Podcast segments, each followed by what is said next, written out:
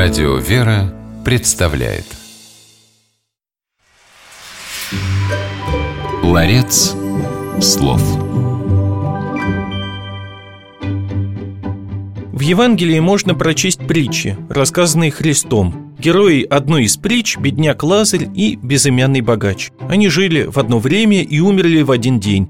Богач, пировавший каждый день, после кончины оказался в аду, а Лазарь, при жизни бедствовавший и покрытый болезненными струпами, умерев, отправился в рай. В эфире программа «Ларец слов» и ведущий священник Антоний Борисов. Сегодня в нашем ларце церковнославянских слов и выражений оказалось слово «струп».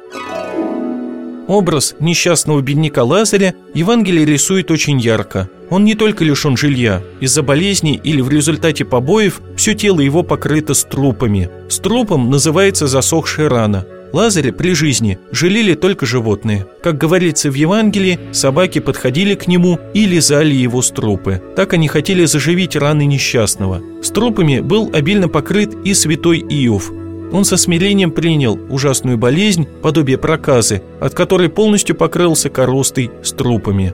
Существует несколько версий происхождения слова «струп». Согласно одной, «струп» произошел от древнегерманского слова «стрюф» – шероховатый, жесткий. По другой версии, «струп» имеет отношение к древнегреческому прилагательному «стрюфнос», то есть жестокий, твердый.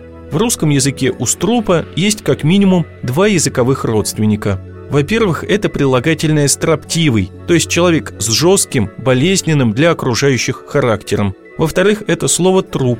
Струпы – часто следствие тяжелой болезни, которая может привести человека к смерти, состоянию трупа.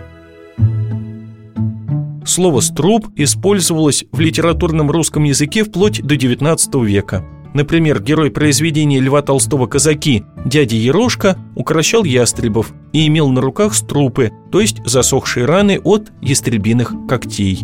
Итак, запомним, что в переводе на русский язык церковнославянское слово «струп» означает засохшую рану, ссадину. Ларец слов.